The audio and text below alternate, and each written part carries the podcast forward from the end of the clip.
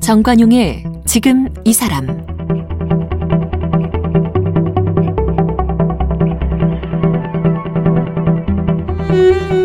여러분 안녕하십니까 정관용입니다.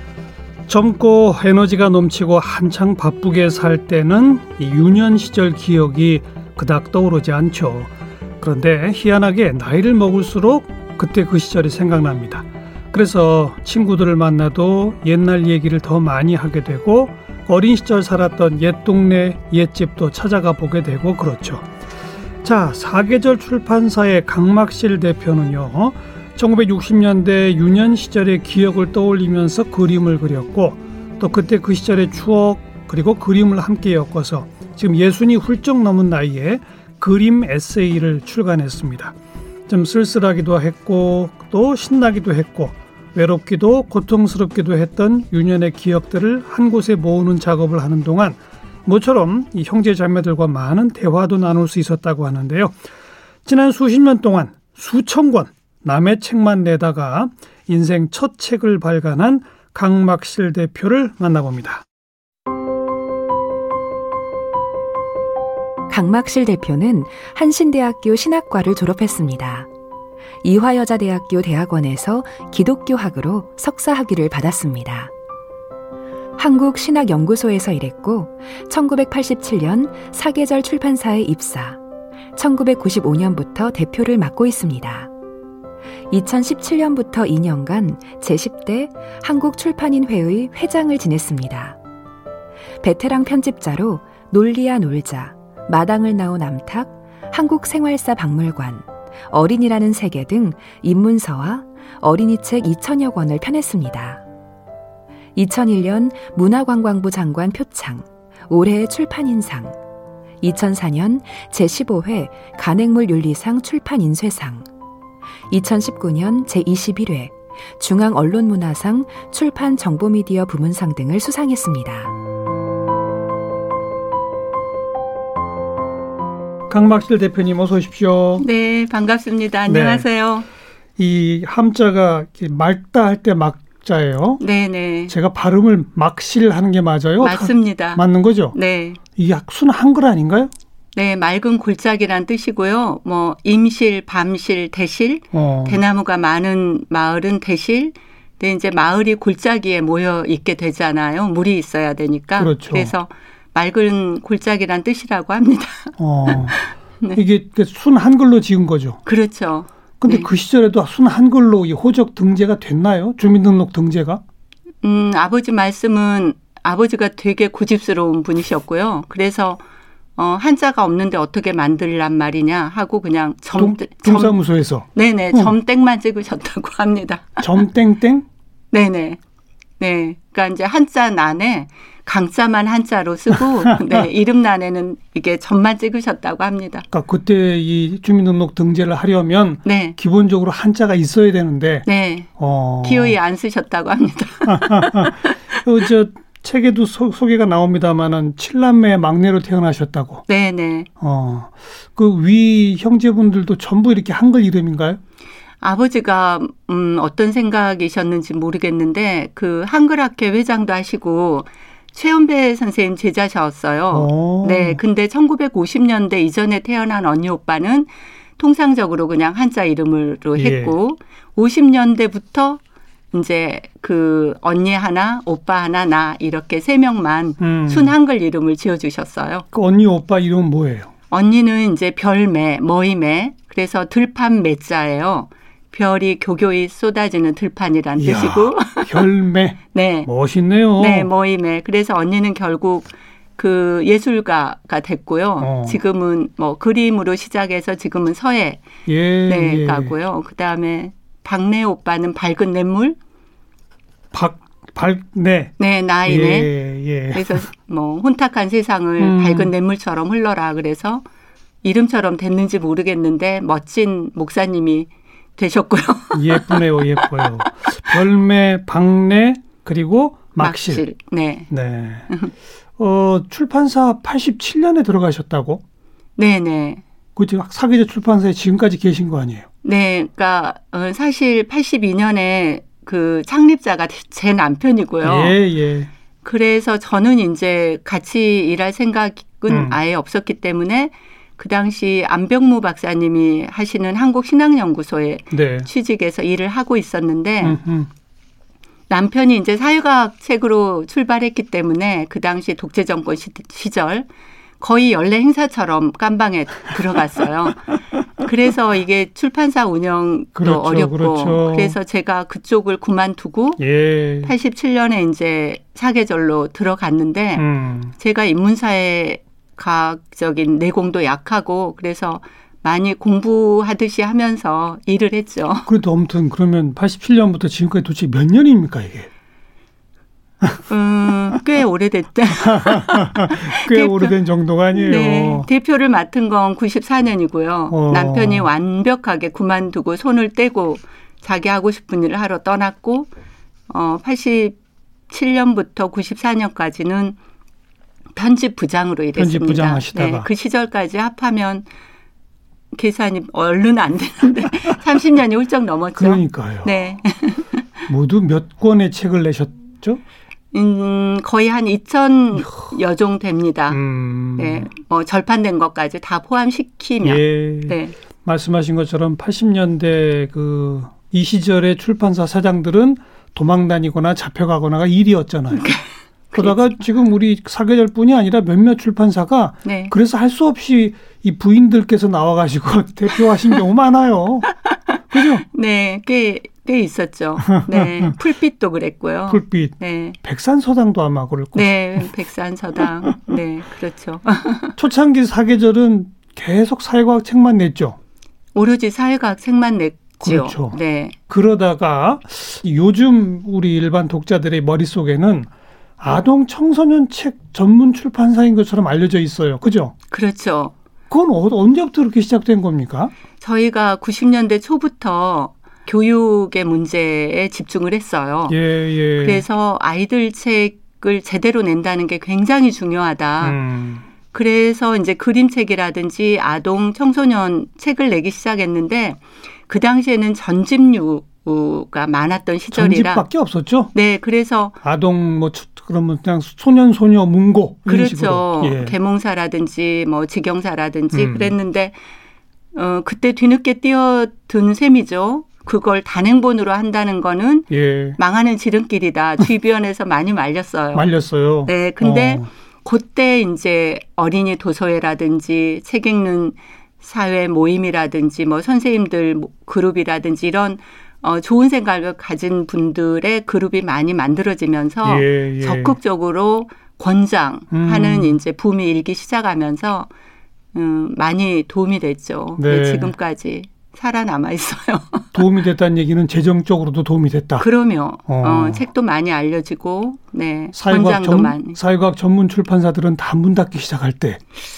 문 닫기 시작하기도 했지만 어, 많은 곳에서 이제 변화를 시도하던 현실. 시절인데 네. 저희는 꽤 빨리 음. 어, 변화를 시도한 거죠. 그리고 아동 청소년이라고 하는 특정 네. 분야로 네네. 사회와 함께 바르게 사는 아이들 네네. 그런 어떤 쪽에 위주로 내신 거죠. 네네 그렇죠. 어, 그럼 네. 지금까지 그 수십 년 동안 보면 전체 내신 책 중에 아동 청소년 쪽이 더 많아요, 사회과학 쪽이 더 많아요.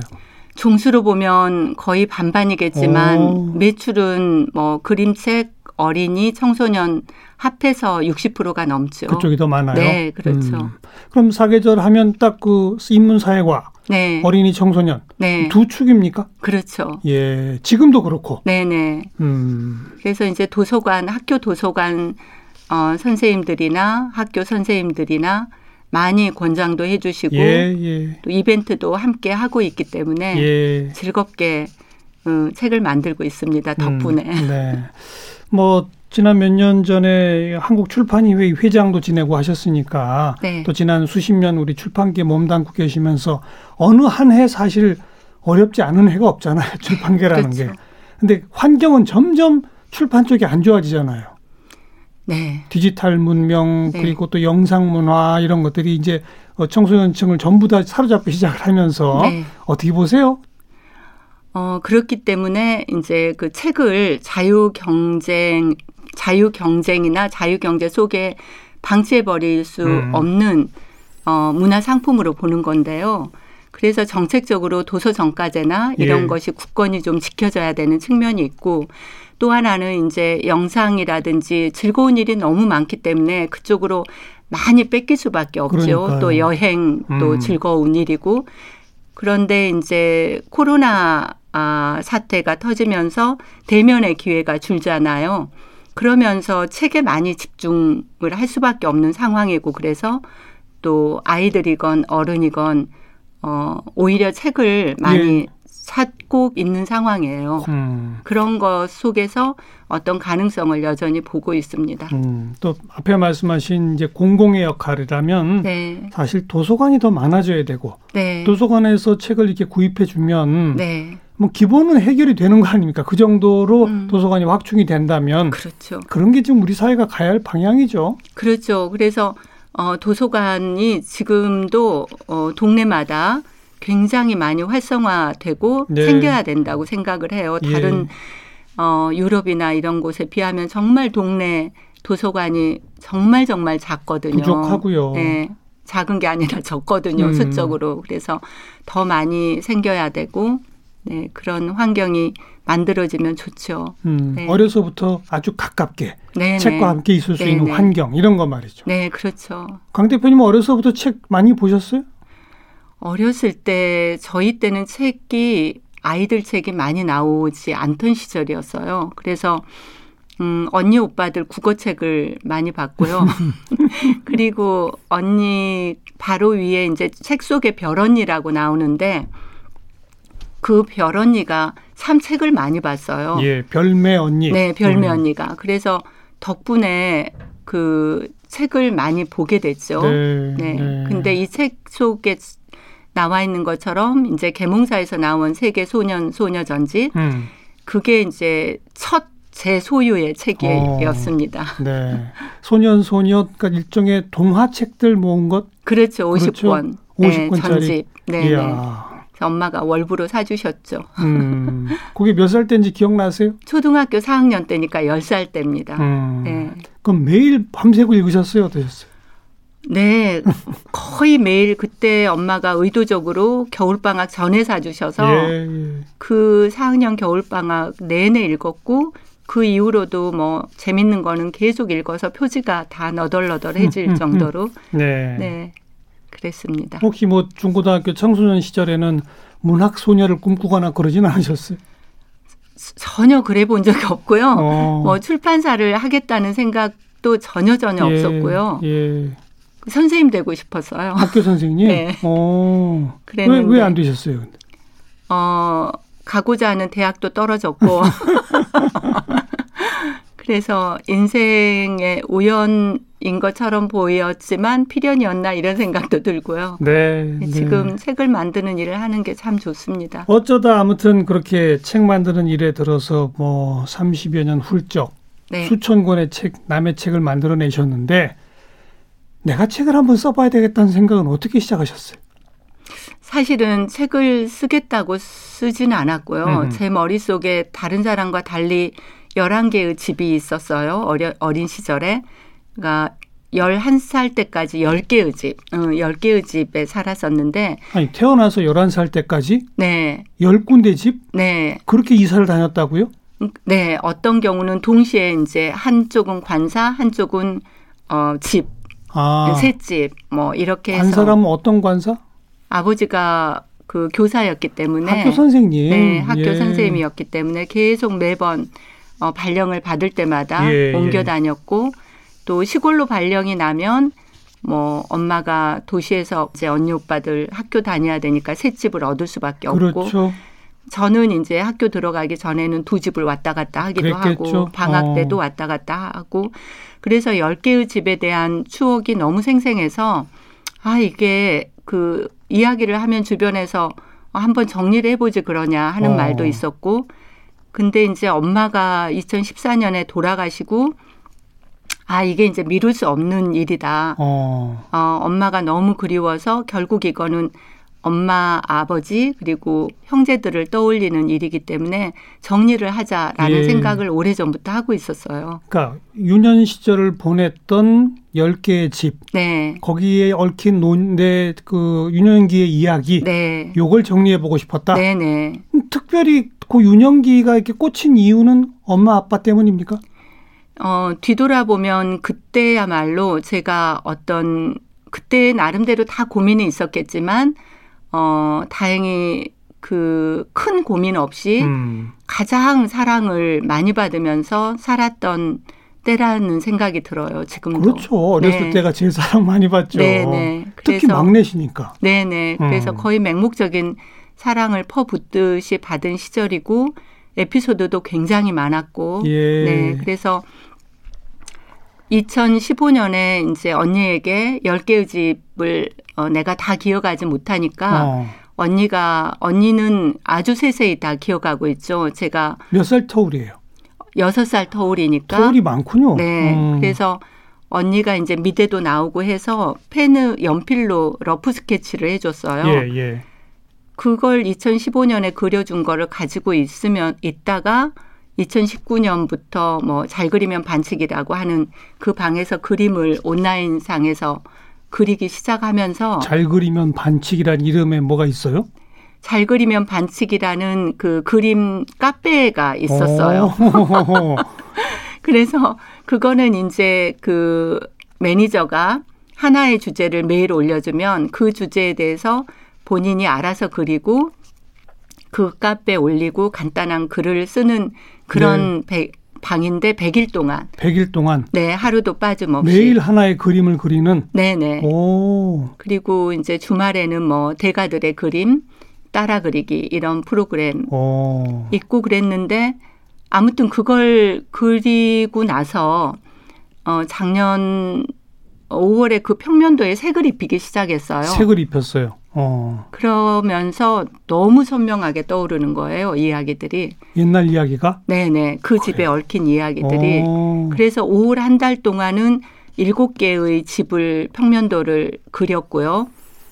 그리고 모르는 것은 이제 글을 쓴다는 얘기는 비밀로 하고 음. 칠형제 단톡방에 올려서 언니 방은 어디였냐, 음. 오빠 방은 어디였냐, 여기에는 무슨 나무가 있었냐 이렇게 이야. 모르는 걸 물어봐서 어떻게 보면 평면도는 칠형제의 기억의 집대성, 그렇죠. 기억이 집대성된 거죠. 어. 그러고 6월 한 달 동안 무려 이 책에 반 이상을 써내려갔어요. 이야.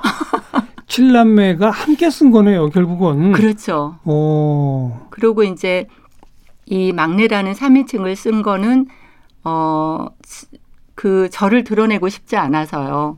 이거는 어디까지나 모두의 에, 그 무대다라는 예, 예. 그런 생각으로 제가 숨고 싶어서 막내 이름을 빌어서 썼고 또 이런 동화 내지는 소설 형식을 쓴 거는 기억의 그 행간 행간은 음. 상작으로 메꿔야 되니까 네 그래서 이런 형식으로 예. 정리를 해봤는데 어쩌다 책이 나왔어요. 근데 그 막내 뜰이라고 하는 책에 보면 그림도 여러 들어가 있거든요. 직접 네. 다 그리신 거죠. 네, 제가 다 그렸습니다. 그 배우신 실력인 거예요? 아니면 옛날부터 그림을 잘 그리셨어요? 전혀 그림하고는 동떨어졌고요. 그래서 잘 그리면 반칙방이라고 반칙이라고 했던 이유가 예. 그잘 그리는 사람은 들어올 수가 없었던 카페였어요. 온라인 카페였어요. 정말 정말 못 그리는 사람들이 주제를 정해주면 음. 스스로 그렸던 훈련의 기간이고 자기 안에 숨어 있던 그림을 끄집어내주는 역할만 매니저가 했던 거죠. 강 대- 강 가르친다기보다 대표님도 거기서 어쨌든 훈련을 좀 받으시고 훈련을 받은 거죠. 뭐 책을 제가 넘겨 보니까 잘 그리셨어요. 전부 수채화죠. 네, 그리고 어. 나서 이제 혼자서 그 100일이 딱 끝나고 나서 혼자 그리는 게 어려워서 예. 화실을 다니기 시작했어요. 아 어쩐지. 네, 근데 이제 그 화실은 그림을 가르쳐 주는 화실이면 자기 색깔이 없어져요. 네. 그래서 그리면서 이제 모르는 거, 궁금한 거 음. 이런 걸 물어가면서 그렸던 거죠. 음. 네. 뭐 그림과 글이 함께 있는 그런 책인데 그래서 네. 그 글에 보면 아주 소소한 이야기들이 많이 담겨 있던데 네. 그 주로 언니 오빠의 기억을 이렇게 소환해서 쓰신 겁니까? 아니면 본인도 생각이 많이 났어요? 대부분 어, 제 기억이고요. 몇 살 때부터 기억이 나세요? 음, 아까는 세 살? 정말요? 네, 세 살 때 했던 말과 모습, 할머니랑 놀았던 거 이런 게 기억이 선명하게 나고 그 공간, 그래요. 모습, 네 그리고 이제 태어나던 날은 음. 제가 완전히 창작해서 쓴 겁니다. 아 물론 태어나던 날을 어떻게 기억해요? 언니 오빠들이 말해준 거는 음, 아 나는 네가 태어났을 때 뭘 하고 있었다. 그렇지, 그렇지. 아 그런 얘기는 이제 삼주에서 그 음. 글에 집어넣고 완전히 창작으로 하, 했고 이제 세살 때 기억이 선명히 난다. 다른 사람들하고 이야기 나눠봐도 다른 분들도 그렇대요. 참고로 저는 하나도 기억이 안 나거든요. 그런 시절은. 그러니까 어 그 기억이 선명한 이유가 음 집을 바꿔 가면서 살아서 그랬나? 또 형제가 많아서 그랬나? 음, 그리고 엄마 아버지가 늘 이야기해줘서 그랬나? 어, 그래서 저는 이제 그 새를 알려준 거 세 살 때. 새 안녕 안녕 잘 가. 이런 것도 굉장히 형상화가 돼 있어요 음. 머릿속에. 음, 근데 이제 그 기억이 나는 이유는 잘 모르겠어요.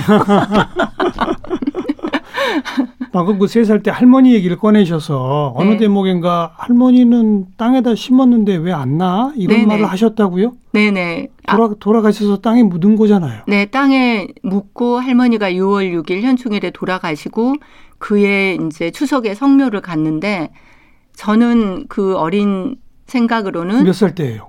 그때가 다섯 살? 당연히 심었으니까 나무처럼 자라날 줄 아는 거죠. 그래서 왜 할머니 땅에 심었는데 안 나왔냐고 어. 계속 물었던 기억이 나고 어, 엄마가 어, 확실히 네가 너무 그렇게 물었다. 어. 그래서 나무와 사람의 그 차이. 다른 점을 엄마가 여러 번 설명해 준 적이 있다. 그러시더라고요. 네, 네.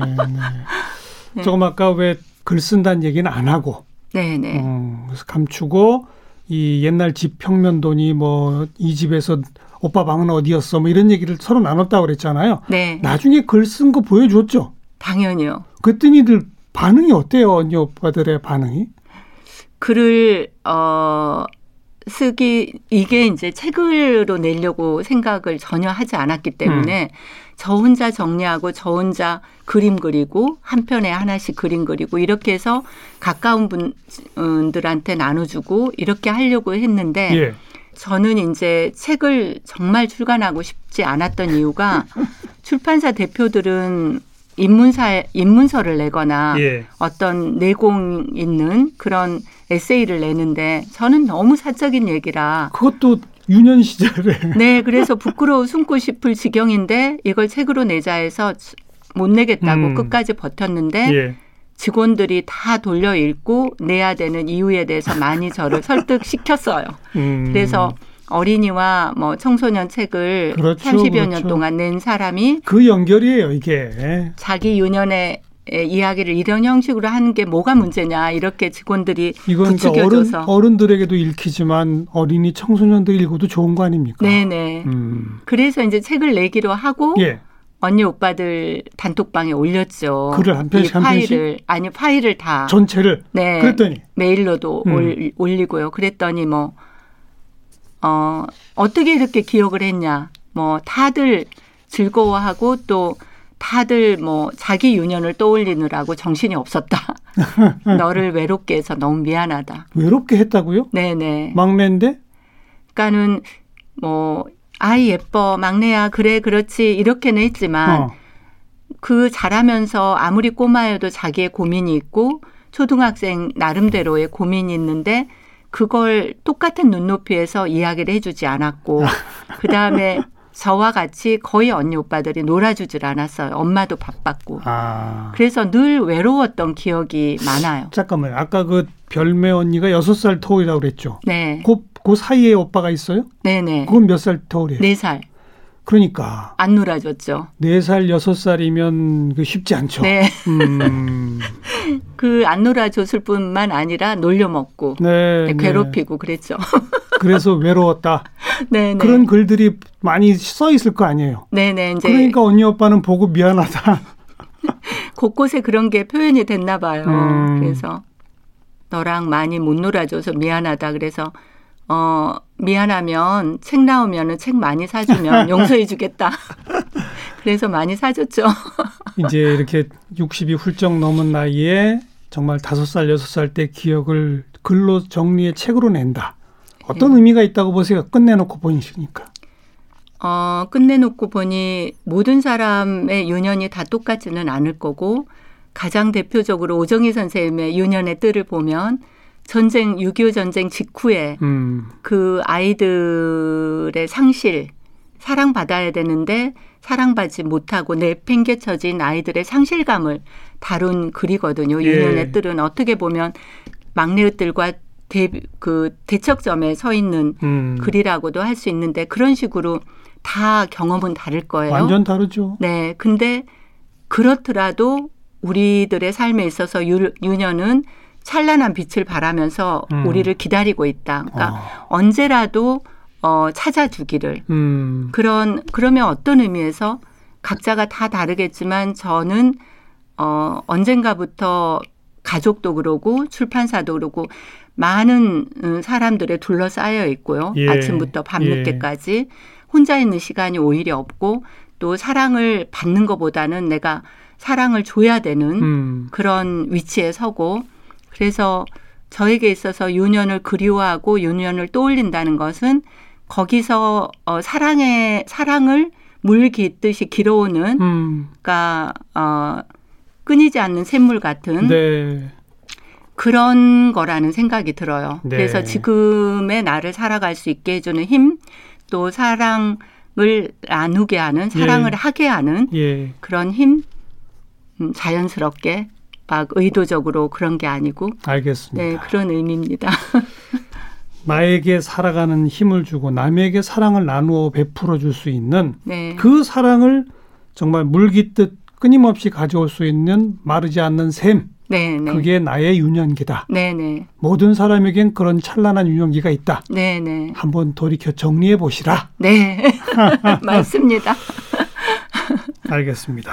요즘 뭐 각자 책을 내기도 좋고 책 아니라 뭐 SNS에 자기 혼자 이렇게 책 만들기도 쉽잖아요. 네. 그러니까 한 번씩 도전해 봤으면 좋겠네요. 네, 그럼요. 사계절 출판사 강막실 대표 함께 만났습니다. 고맙습니다. 네, 감사합니다.